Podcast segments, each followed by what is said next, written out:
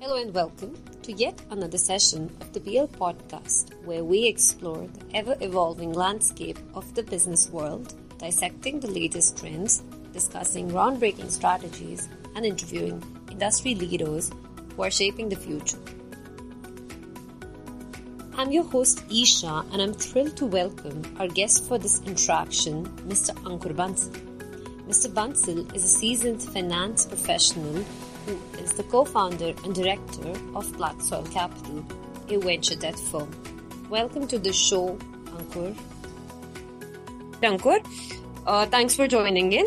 So maybe let's just start with your journey as an investor and the transformation of your own investment strategy over the years before we talk a little about the industry and then we'll move to Black Soil Capital as well. Yeah, sure. Uh, thanks, Isha and team, uh, for having me over. Uh, no, it's been an interesting journey on the venture side that we've been operating now for the last seven years.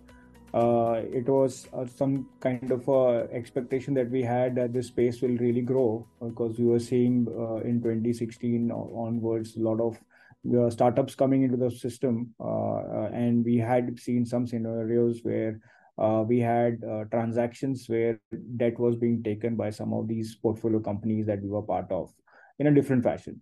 And we had in the back of our mind that as companies grow, their requirements for capital will also grow and they will not just be requiring equity capital. And that's where the sort of entire uh, germination happened for the concept of uh, the debt business that we got into the companies that we started funking, uh, working with back in 2016 to where we are today, there is like a large sort of you know sea change of the way entire ecosystem has evolved, the kind of businesses we are looking at, uh, the kind of transactions we are doing, the check sizes that we are doing, the ticket size, etc.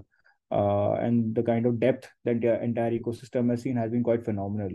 Uh, and we are quite lucky that we sort of got onto this uh, bandwagon at the right time uh, and have seen like a really interesting kind of work that we've been able to do and add a lot of impact to our overall thesis of the kind of companies we are doing. So I think if we were to put it, there were like almost three different uh, scenarios of our business. Uh, the first scenario was uh, from the beginning of 2016 till I would say the IL&FS crisis happened. Uh, then from IL&FS crisis till the lockdown happened, a small short bridge of maybe one, two years. Uh, then, of course, we saw the lockdown open, how the entire business grew, and in the last 18 months, right? So this various various buckets, we have seen different kind of businesses evolve, uh, and that has also helped us, you know, shape our investment strategy. At the beginning, it was a very pure, pure uh, venture debt kind of strategy where we were trying to, you know, uh, tag along with equity investors uh, who are backing the company. Sometimes it was like a bridge funding kind of transaction. Uh, but as you sort of start started spending more time with the startups, we started realizing that uh, the companies have a lot of requirements ac- across different stages of their business, across different use cases they are working on. Uh, depending on the time and stage they are, they have a different requirement coming up. And different business models also have a different kind of a requirement, right? As we know, fintech is one of the largest space uh, where it takes a lot of debt for very simple reasons. They have to create an onward lending debt book uh, because they are still loss making somebody like a bank won't come in so they'll always take a lot of debt right? But it will be a very different use case for a consumer internet company uh, who may want to spend on marketing uh, or they may have some small d2c brand they may have some kind of inventory they want to spend on that. So different businesses at different stages have looked for debt uh, and we have been sort of lucky enough to work with them. I think in this seven year journey we have funded now over 150 startups now. Uh, we have deployed over 3000 crores in this space uh, and that working with them post investment sort of gives you a real actual insight about how these companies are evolving and you know transforming especially with the lens of time if you see where we were. So the scale at which the businesses used to operate i would say till IL&FS crisis etc was very different right? And the kind of entrepreneurs that the system had was also uh, not even close to the kind of quality of entrepreneurs that the system has been or the ecosystem has been able to attract uh, especially since the lockdown period has happened. And that has sort of given us a big fillip uh, for our overall business to scale. And uh, we are seeing that now the transactions where credit has become now mainstream, right? Uh, earlier, venture itself was an alternative asset class. Venture debt was further an alternate in that itself. Now it's become quite mainstream and for different reasons, right? Uh, lockdown happened and people obviously wanted some kind of capital available. We did not know for how long this entire period of COVID would go on. People wanted insurance capital for that time. uh, moment we saw the economy grow up, then again people wanted capital because they're raising large rounds of capital. Uh, they also wanted to avoid dilution. Then again, they used to take debt.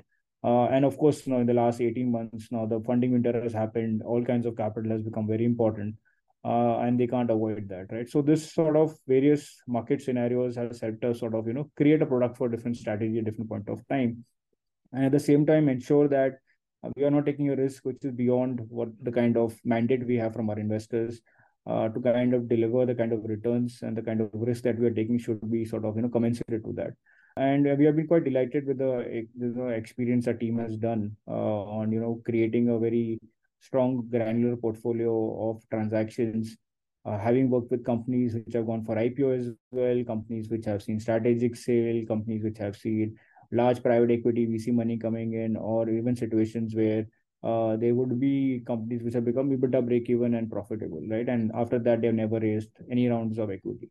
So that's been a very sort of, you know, in a, in a nutshell, a very interesting experience that we've been able to sort of develop. And it's still a, I would say, a long way to go. Uh, still like day one, uh, but I think uh, it's it's, uh, it's it's been quite interesting and exciting for all of us at Black Soil. Right. A lot of stuff that you have mentioned look very interesting for us to discuss. So, like you mentioned about the startup ecosystem facing the funding windows in the last 18 months, but as we have been noticing that it has started gaining tractions with a number of sizable deals in the last like in the past three four months so while that being said venture debt as an asset class talk to us a little about what has been happening on that front because while it picked up during the winter funding now, at present, where are we? Do you see the same traction or do you see it a little subsiding? What is happening? No, so you're right. So I would say that you know venture debt has multiple forms. Uh, the plain vanilla venture debt happens when there is a new round of capital is being raised, and uh, the venture debt players come tag along in that round and do their they do their own work. But uh, majority of it is driven by the new round of capital which is coming in. Now, obviously, with the slowdown in equity coming in, obviously the venture debt will also slow down. So what has happened typically so far is that most of the market players have started trying to work with companies which have raised larger rounds or are sitting with enough liquidity uh, since the 2021 round that they have raised. So they're trying to work with them. But there are only that many players that you can work with because uh, when the cash that they had uh, and they may not be having a, maybe a good unit economics, etc., or they're not getting investor interest. So the market opportunity is there, uh, but the transactions that you can do in current market conditions is also fewer. And of course, there are enough players in the market, which also means the market is also competitive at the same time. So for us, players like us, what it means is that you have to like really uh, get down and do your own underwriting work and and find those businesses which really need debt to sort of you know solve for some real use cases for example uh, somebody who is on the verge of becoming EBITDA break even maybe six nine months down the line and this kind of capital can help them really you know complete that bridge funding uh, and post that they can be in a better situation to do fundraise right? So we have to sort of now not just work on the traditional model of venture debt. Uh, i believe it requires some kind of uh, your own independent underwriting where equity may or may not come, which is the risk you're obviously underwriting uh, because some of them are not loss making, some of them are loss making businesses. But at the same time, I believe right. the companies are becoming positive, right? So they are becoming cash right. flow positive, or they are on the verge of becoming cash flow positive. And this is the first time, at least I can say in seven years, that we have seen the entire ecosystem focus on that. And we can see from the stock market, uh, stock market listed uh, companies itself, right, how they have uh, been trying to show to the entire stock market industry that how they are trying to become cash flow positive, or at least they're on that direction they are heading towards, which is the reason the stock prices have also started improving significantly mm. since last year, which is what sort of becomes a barometer for everybody in the private market to also follow. And okay. people have started realizing that this is the right way to grow the business. We have to be responsible in the way we want to create a business. Uh, we mm. raised a lot of capital, and now we have to sort of use it very uh, attractively the rounds which are happening today typically are those companies which are already in that stage where they have you know not really used the money you know completely you know they have not like spent that money in things which would have sort of you know not added value to the business and okay. uh, i believe those are the kind of companies which are either growing their valuations or they're at least uh, having flat rounds happening and uh, at the same time mm-hmm. the underlying businesses are growing So what happens there are two ways, right? One is your business is growing, you're getting higher valuation, which is the best case scenario. The second, I think, best case scenario in funding winter is you have the same valuation, and but your underlying business has grown, so your multiples obviously have decreased. Uh, but it stays the still still means that the business is doing well, right? Because we are yet to see the kind of down rounds that typically happen in the US, right? And we believe there will be quite a few that will happen uh, as we go around the next six months. Uh, but it is very healthy for the entire ecosystem. And when it's healthy for the ecosystem, it's obviously healthy for players like us as well, because it means that today cash is extremely rare to have, uh, and you have to mm-hmm. use it very, very uh, uh, properly. You every rupee matters a lot. And today, even if you raise five million dollars, you try to get uh, you know the ROI on it as what you would have done for fifteen million dollars. I would say. Uh, because they are not going to spend that money left hand and center because the entire board literally tracking what are you doing with the cash, right? And at the same time, they want you to be ready for the next fundraise. And of course, today is not the mm. most easiest times to do it, but uh, that's where the founder has, you know, taken the decision to do be a founder that you have to uh, be able to navigate such conditions. Uh, and where in such situations where somebody is doing some interesting business model, you are a category leader. Uh, you have decent margins backing your business. You are not doing a Me Too business. You have moats attached to you. Uh, and there is a use case, for example, of working capital. You have a use case of capex. Uh, then or you want at least become EBITDA break even, and you're on that path to that. So we become a very, I would say, a strong partner in that. And and at times you're also doing uh, selectively some bridge funding transactions where you know the company has uh, some kind of uh, term sheet with them. They are doing due diligence. These deals take longer time, so they don't want to sort of slow down their growth or at least maintain the operations. So we end up doing some kind of those kind of deals as well. So this is the current, you know, various use cases and scenario right. where the conditions mm-hmm. are, I feel, in the market. Okay. Like uh, I see this mention of profitability uh, coming again and again, right? So, from Black Soil's perspective, where are you investing? What is the core investment strategy?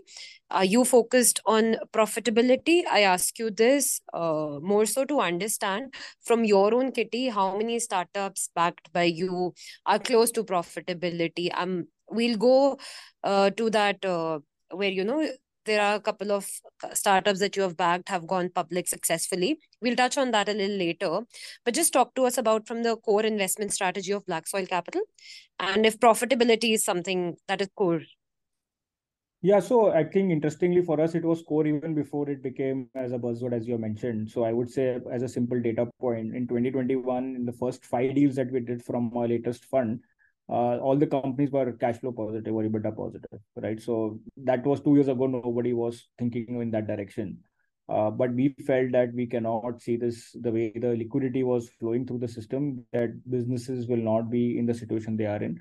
We didn't obviously know that it will not last for like one year or three years. We have no idea about it. But we wanted to build sustainable businesses only because as a lender, we don't have the same return ratio that a VC has. So we have to be very, very cautious in our approach of building the portfolio, which typically means as a strategy is that first we want to be sector agnostic. In sector agnostic, also, we will sort of try to build any sector, we try to not go beyond 30, 40% of our overall AUM, right, at, at, at any point of time. So that means, for example, if you have exposure to fintech financial services, it should not go beyond 30, 35%. Second is within that space also, we would not like to go beyond, you know, 8, 10% at the highest level uh, on any one company. So you try to build a very granular portfolio so that if there is any issue in any one company, should not result in a drag for the entire portfolio return.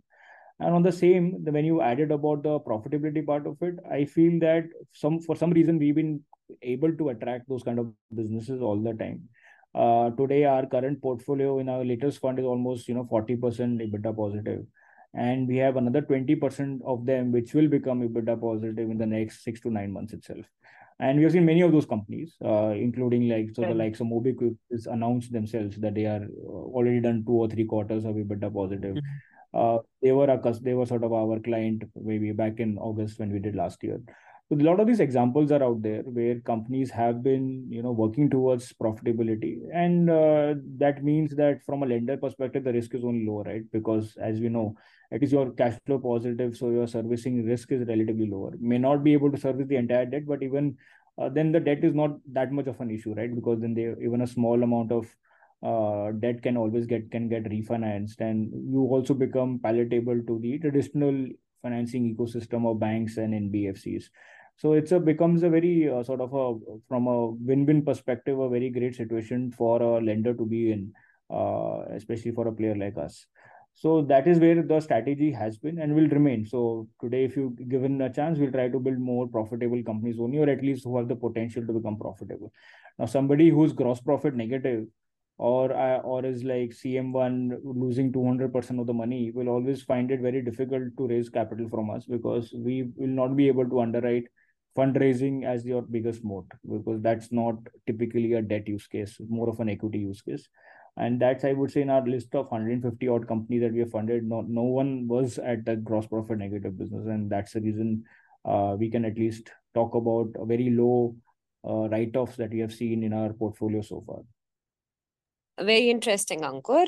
Uh, so while I understand the the idea is to be sector agnostic, right? Uh, but are there any sectors that you try to avoid that might be too risky, that are not very lucrative? Yeah, so I think uh, typically, as I said, business models which show gross profit negative becomes the way to look at it. And some of those companies earlier were uh, in companies where there were a lot of discounts, etc., being given at the upfront level itself. Second would be companies that we have traditionally avoided at different points of time. You avoided different space. So I'll give an example. Uh, that in 2020, when the lockdown happened, we didn't have any exposure in the QSR or the hotel space or in the anything on the fine dining space. Okay. And, uh, or even if we had one exposure, we exited just at the time of lockdown starting off. Then okay. second, I would take that when 2021 was we were just starting off, we do exposure a lot in the QSR space because we believe that the world is opening up, and then we do exposure in likes of a Chai Point, Yatra, massive restaurants, etc. So we started taking specific exposures in this space. So you have to study the industry and you see, okay, some some sectors are going to get headwinds or tailwinds, and you take a call. Recently, okay. in the last 12 months, we've been reducing our exposure on the fintech space because we felt uh, this is again a lot of that has had to be done by the fintech companies, uh, especially since the last year uh, DLG guidelines have come in, the RBI guidelines which came in for the digital guideline lending and co-lending, etc. Mm. And of course, with the with the entire funding winter, etc., not many uh, fintechs are ready on the lending side. I'm talking about specifically are ready to sort of you know take possibly further exposure from our end. So we sort of went a little slow on that. So it, it sort of changes with the market dynamics. You could say it's almost right. similar mindset like of how how it happens in the equity markets that you see various things in various pockets and you take a call on them. And one more sector i can mention that we avoided which i think we are can be happy in hindsight was we were not part of the thrasio models uh, of the roll up space uh, where in 2021 people were acquiring a lot of multiple amazon brands. So we didn't end up taking any exposure in any of those companies so this is right. some of these things, you know, the way it happens. So today, if you say what do you want to do more, we are been last 12, 18 months closely looking at the EV space. We have done three transactions. We want to do more. Uh, closely following climate tech space. We feel this, as we can see in city of Bombay, we just see outside, you can't see anything, which is never something we have seen. Uh, we believe mm. climate tech is again going to be a very large focus area. Uh, mm. Our mainstay businesses like uh, like the healthcare space will continue to do for sure uh, a lot of the other services, tech, IT services businesses will continue to sort of you know work on some consumer businesses which have done well. Uh, mm. We'll keep you know tracking them, and uh, we have also tried to you know double down in companies which are doing well because it makes sense to you know work with the existing portfolio than to try to find new companies itself, right? So that's you know broadly we sort of see some of these opportunities and uh, even though whatever i said it's not that it's you know it's not a rule in the rule book that we cannot change it Right. We'll still, I'll talk to you today and tomorrow I'll find a fund a fintech company. So it's not that we are completely against one sector. It's just more at a high level, the way we see some of these things develop. And in terms of like, could you uh, list down a couple of uh, these uh, startups backed by you that are like, when you uh, mentioned that they are a bit positive, profitable, just for us to understand a little better? Uh, yeah, sure. Uh, why not? So, so for example, uh, right now we have uh, somebody like obviously Yatra, who was which went for an IPO, also was one of those companies we funded, uh, which was profitable. Uh, then we had funded a digital marketing services company called LS Digital, which is also on that uh, trajectory. Uh, we had funded Battery Smart. It has also become EBITDA positive now. Uh, Upstox is another one which has been EBITDA positive for a while. Uh, we have funded a OEM uh, company, which is sort of basically helping medical devices being distributed in, in tier two, tier three cities. It's backed by uh, Somerset and Morgan Stanley. A company called GenWorks is another EBITDA positive company. There is like a long list. Uh, right, I can go on. We can take another 40 minutes talking about them. but I, I see that there is a good list of such companies out there that we find are on that trajectory, right? So, so there is a company called Mozark, which is on the SaaS platform. Uh, it's it's also a EBITDA positive company. There's a salon business we funded in Chennai called Spalon. Uh, it, it actually runs a brand called Bounce. That's also another mm-hmm. EBITDA positive. So it's we have quite a few, and I hope the others also make this list sooner than later. Right, right. And now three of like at the starting of the conversation, I'd mentioned that you know was going through three of your companies have successfully gone public, right? So in terms of like talk to us a little on the front of your experience with these company and to what extent of your investment was gone in each of them yeah, so I will not try to take credit for much uh, our role in that because as a lender, you have only that much role that you can do. Uh, but it's obviously a great uh, situation for uh, for us at Black Soil that you know see some of these businesses reach uh, that kind of uh, situation, being a private company to a listed company. but it is great that we were we played some role in that entire journey. Uh, and typically, when we play a role, is a time where they really sort of you know need that capital for certain kind of strategic capital that you were looking for their financing perspective. So first one I'll pick up is like IT Forge. Uh, now it's a well-known business. Uh, now everybody knows about drones, uh, and maybe much more than what people would have thought about two years ago. And but when we funded them that time, they had an order book of over 100 crores. Uh, but they were not able to get that debt financing. Or i would say they did get some debt financing not, not not enough debt financing to ensure that the project gets or the financial closure happens for that order book. Uh, and that's where we had taken a 2 million dollar exposure with them which uh, interestingly within uh, i would say less than 18 months they closed that loan uh, because of the fact that uh, they actually executed an order book. And that order book was I would I'd say to the tune of more than 20 25 million dollars which became the revenue for the next year so the company which had a revenue in the in the year we funded of like 3 million dollars had a revenue next year of more than 20 odd million dollars right? So my numbers might be a little bit haywire but i'm saying broadly is giving the direction where the business was. Uh, and they were suddenly made a EBITDA which was more than I think five to six million dollars right on that which means the company had the cash flow to actually repay us and that's how they repaid even though they did raise another round afterwards and that's how the repayment happened. And in, we had some warrants with us uh, which was linked to that round uh, which we were able to exit post the ipo happened right? Uh, and it was interesting to see that company sort of suddenly because the defense space has been hot and uh, they have been in the industry for like over a I think more than couple of more than a 10 to 15 years they have been in this business uh, being there for such a long time, uh, slugging it out, and suddenly seeing this kind of an outcome was not something I think anybody would have imagined uh, in their wildest dreams. Uh, but of course, they were able to execute on the back of growth, on the back of a space where it is a patented product, high gross margin, uh, very sticky business. And uh, because of this entire Make in India initiative, slash specifically for the defense space, and the kind of products they have, the kind of use cases they were able to deliver, uh, in different times of they were able to obviously keep adding to the order book. And of course today their market i think cap is over five six hundred million dollars. So mm-hmm. that's that's a great outcome. Uh, and of course the team is uh, really got, been doing this for a very long time right? So that sort of has helped them helped them from helping on initiatives to policy to creating a market uh, educating the market and then mm-hmm. sort of you know going and executing it. So it's a lot of work that these guys have been able to do over this period of time. So really kudos to them.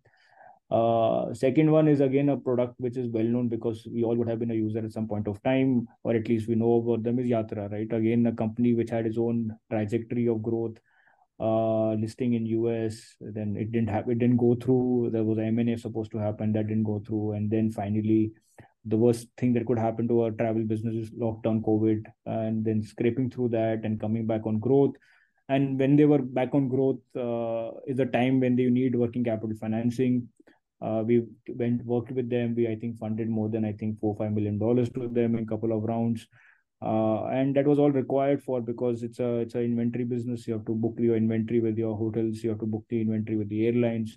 Uh, if you don't give that, you won't get your volumes that you are looking to pass on to your customers, the volume discounts, etc. Uh, and that's how we started working with them because we saw the business was really picking up we could see that from the ticket prices that we are booking, right? How the availability still is remains a challenge, right? How the hotel prices have changed everything, and uh, the margin profile has become great for them. And interestingly, because uh, they went through this tough period, they hunkered down on their costs and they ensured that they become profitable, and that obviously helped us to you know underwrite that. Uh, so somebody like Ideaforge may not be profitable, but we saw the underlying order book was profitable. And in this case, they were already profitable when we sort of looked at them with the first year performance of, I think in FY23, first six months, they would have shown good performance. Uh, okay. And on back of that, they grew two times, right? So FY22, FY23, I think this anyways data would be in public domain. The revenue mm. grew two times, the EBITDA grew three, four times. Uh, we were actually cash flow positive, etc. So it became a very good sense for us to fund because on the other side, there is receivables from large corporates who are sort of looking for funding. Uh, third one was an SME IPO. Uh, it's a company called Cellecor. Uh, okay. It's a company sort of having its own brand of products. Uh, I would say you could say an affordable uh, brand of boat products that they have. Uh, a lot of major part of the business was uh, from feature phones itself, right? So it's a more, I would say, a Bharat brand than uh, anything else. But to see in our conversation within six months to go from talking about an IPO, they actually executed that IPO and got some more than 100 times of demand for that. Uh, and post that the listing also has been good. Uh, shows that the kind of stage that India is at, right? Because this company, which was doing maybe monthly 100 or 20, 25 crores, uh, within our, we're still obviously still new in the business uh, relatively to others uh, is already at a 40 crore monthly run rate and it has always been profitable. So uh, the founder, the promoter was at one point of time started his career by selling actually a mobile phone shop somewhere in Delhi, right? Maybe in, uh, in a Chandni Chowk, etc. That's how he started his journey. So it's very uh, heartening to sort of you know be part of some of these growth journeys and see how this growth as uh, of these companies have happened, and to see Black Soil to play a small role uh, in enabling some of these uh, journeys that we are part of. Right, Ankur. I mean, it's always wonderful when such things happen. So, uh, in terms of uh, the kind of ticket size that you deploy, right, on an average, what is it? And you have mentioned that to date you have uh, deployed over 3,000 crores, right? This has happened over what, uh, how many rounds? Yeah 150 170 transactions so i think the ticket size today you know that's another uh, apart from being sector agnostic being ticket agnostic also helps us to work with wide range of businesses. Uh, so okay. we have done companies as small as you know taking a call of 3 to 4 crores all the way to somebody where we would have worked with a company where we have funded 75 to 100 crores. So that sort of you know helps you to work with different businesses at different stages of their requirements. Uh, but uh, answering your question, our average ticket could anywhere be from 15 to 30 crores kind of a ticket size. So 20, 25 crores would be the broad average. And uh, what would be the uh, you know ideal stage for you to come on board? I think ideal stage is uh, when you are already on the growth uh, trajectory and you're looking for further capital for that. Uh, not at the stage where you have few clients and you don't know which is going to be your next client uh, mm. or you do or you have some clients but you don't know what your your profitability of the, at least at the transaction level is in question uh, mm. that is typically on the stage we like to participate uh, but at the stage where typically you are at the growth you know you hmm. have you go out and execute maybe you execute in three cities now you want to execute in eight cities or maybe from one it's to go to two cities more or whether it was in india you want to now go global things like that right so uh, or you're only uh, in a certain sector, certain products, and you want to add four, four more products, but the core sector products are doing quite well. So, you know, depending on those scenarios, uh, it becomes sort of a viable proposition for us and the company, right? Because uh, for us, uh, in our journey, we have seen only one company shut down, uh, and we do not want to see any more in the future. So, and uh, that was not an early stage company, but typically early stage businesses have a lot of things uh, they are still figuring out uh, in that right. journey. So in the first couple of years, where debt may not be the right uh, product at that stage. Uh, it becomes right the moment you have some some kind of uh, predictability on your cash flows or on your order book or some kind of client uh, business which is going to come continuously, right? So SaaS early stage makes a lot of sense. Consumer okay. internet may not make much much of sense, but if you are uh, a D2C brand where you're selling very well, for example, only on your website and you're tomorrow launching Amazon and Nykaa, so then it might make sense because you already have some predictability of your business mm-hmm. happening on your own website and obviously backed by good margins. All right. And so far, how many exits have you made, uh, like to date? Uh, almost, uh, I think, uh, more than 70 exits we would have made. 70 to 75. We and are today 75 so we have, I would say, almost half of them have been exited. Yeah. Okay. Out of the 150 we are talking about, right? Yeah. Yeah. Yeah. And the idealistic ex- exit strategy is uh, what, Ankur, here? Idealistic is that they make uh, profits and pay us from that, uh, right. which obviously may be the case. Uh, that is like be really being ideal. Uh, second ideal situation is that uh, you know see ideal ideal is very simple that there is no default happening for us as a lender right? So there is not even a one day delay happening in our servicing. So that for us is uh, the most critical thing.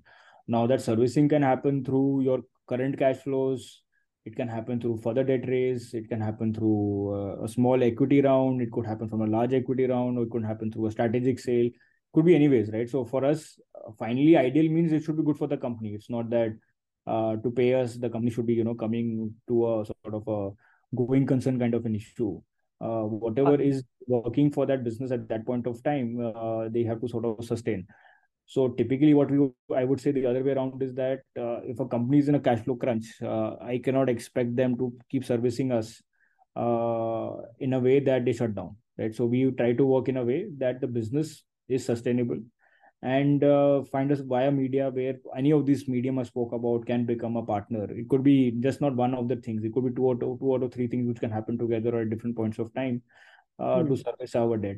So, so it is that's their way but there's one big differentiator versus you know what our way our kind of debt is versus the kind of debt a traditional world is right because this is obviously relatively unsecure. If i see from a security parlance perspective there is no hard asset.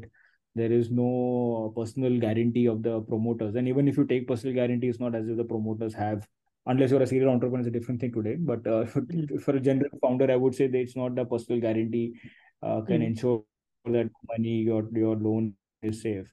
So the business itself has to be in a shape that it creates that value or at least has that value which ensures that uh, not only us even the equity holders and the founder also make some money out of it or at least they see the business is not harmed in any way so if there is a company where we have seen deals uh, where there's a lot of leverage already we sort of pass it on because uh, that is finally needs to be repaid it's a big difference on equity and debt, right? As we know, right. the debt is not permanent capital. Uh, and one more important thing is that debt cannot be debt cannot replace equity, which is some of the scenarios which come to us where we cannot do those deals.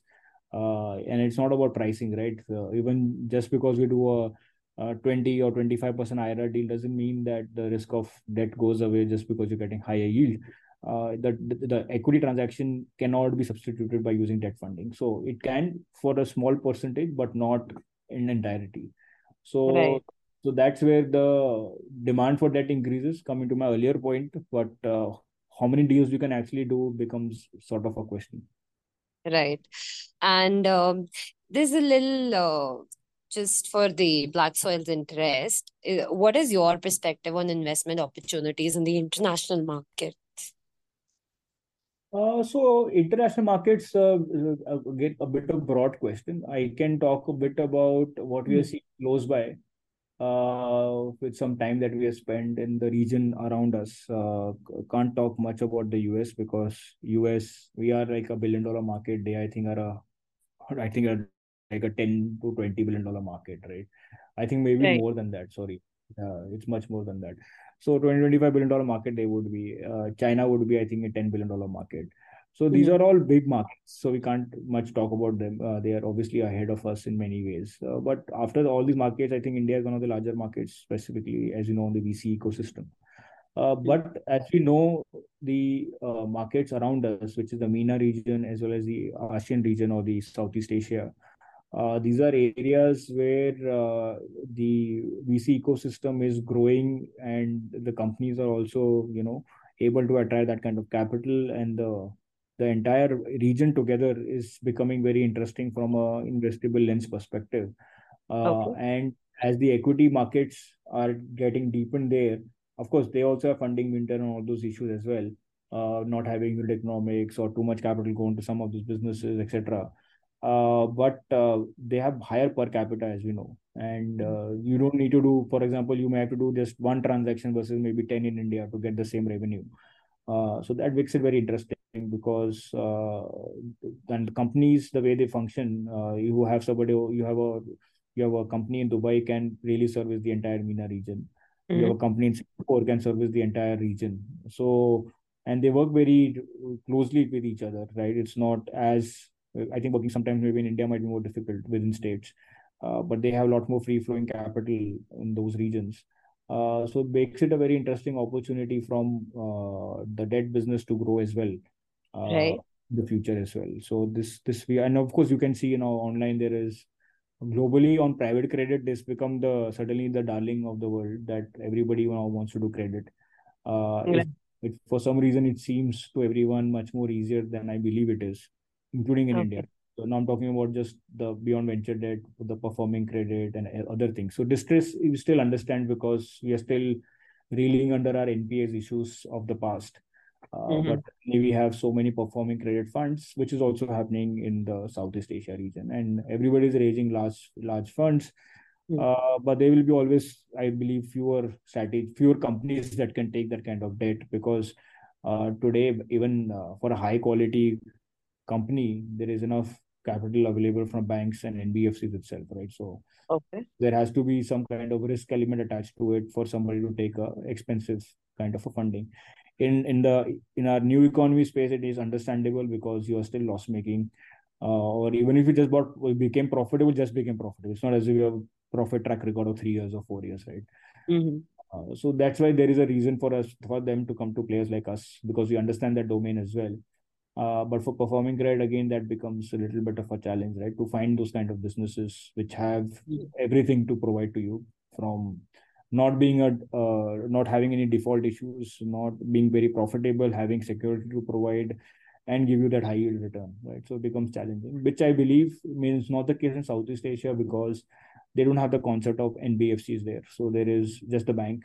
And of course as we know banks globally are very credit uh, risk averse so there is a big opportunity for those guys to do something uh, in the region and have you made any uh, investments in any of uh, the regions beyond the country, India itself? No, no, it's, it's all domestic capital that we have so far. So everything is been in India only. All right.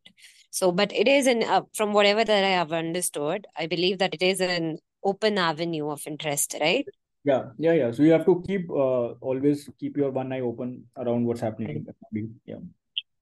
All right. So, um, just one more thing, uh, in regards to Black Soil only, what are the upcoming plans? Say, for example, for the next 12 months, you've spoken a little on the uh, kind of sectors you will be focusing on.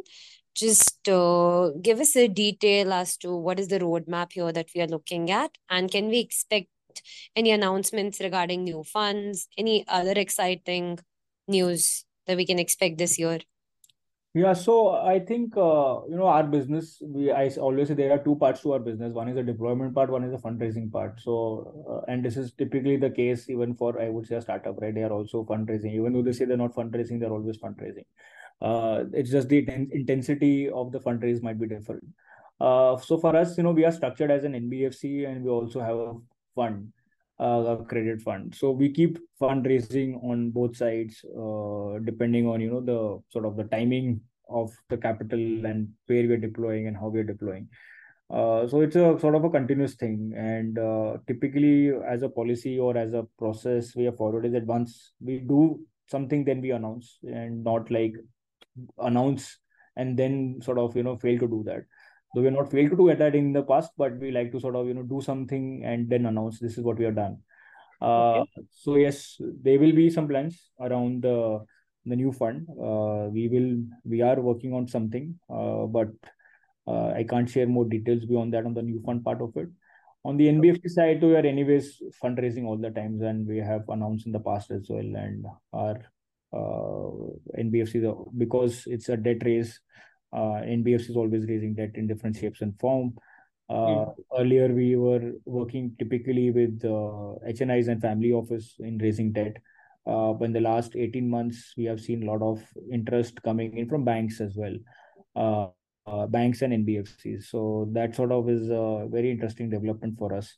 Uh, because so far, I would say, obviously, till I would say if you see the period up to 2020, uh, mm-hmm. startups mm-hmm. were not as serious as an asset class for if you see the traditional world uh, not even from strategics perspective that they most most people felt this these guys are just burning capital and creating inflated valuations but of course since the lockdown period has happened uh, ipo listings have happened and everybody started realizing okay this is something one has to like also have a exposure to a couple of banks obviously took a larger bet in this space, but a lot of them are still very far away from you know being able to understand these clients, right? Because it's a it's a really good clients to have from a bank perspective because you have X number of salary accounts, Y amount of funding which is coming typically from FDIs lying with you, so much float, so much cash cash flows moving through the system. So it's like a high quality customer base, and I I personally believe as you see the last five years and if you see the next five years, this new economy companies are only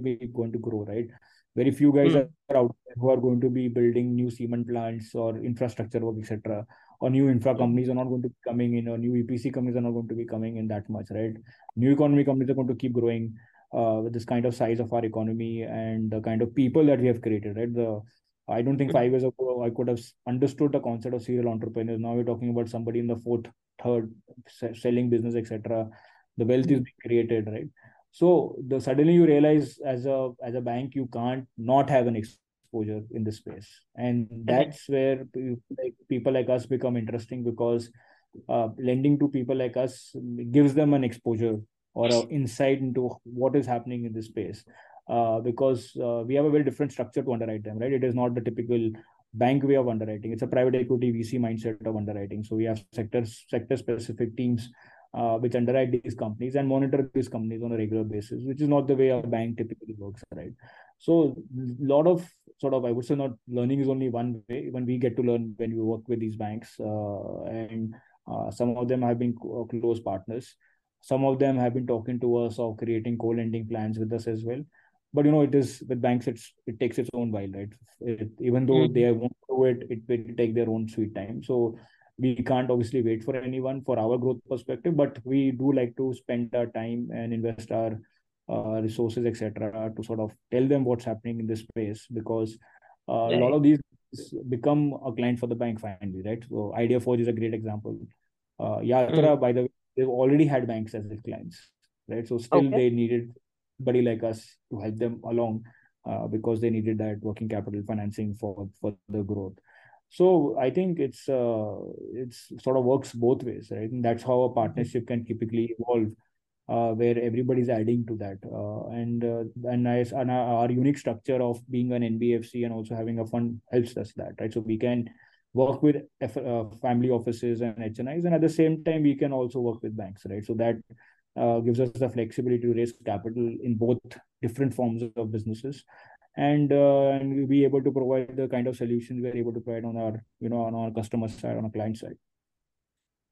All right Ankur uh, like you said uh, as from whatever that you have spoken to us it definitely seems to be it has it's really exciting times right now when we see that we are in so thank you for taking the time out and telling us what is happening at your firm and in general, whatever that is happening in the industry. It was great having you on the show today. Uh, before we close, is there anything that you would want to maybe add or maybe want to emphasize more? No, I think uh, it's very interesting times for all of us. So that first, I'd like to thank you to obviously having me over and sharing our journey with uh, you and your viewers.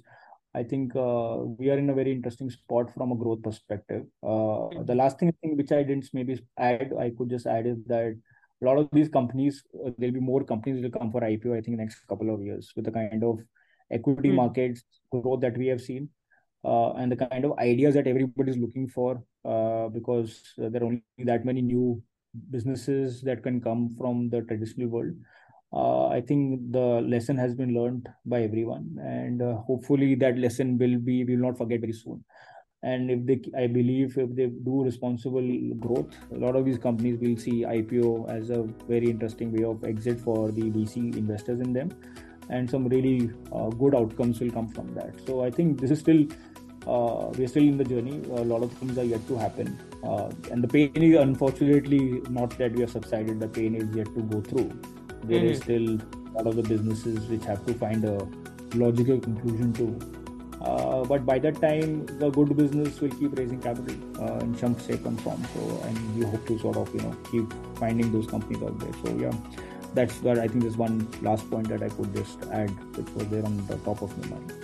Lovely, Ankur. Lovely. Like you rightly said, exciting times, and we look forward to hearing more such um, IPO announcements from not uh, from your uh, yeah, as well as in general. Uh, let's right. let's yeah. Thanks, thanks, thanks. Thank you. Thank you, Ankur.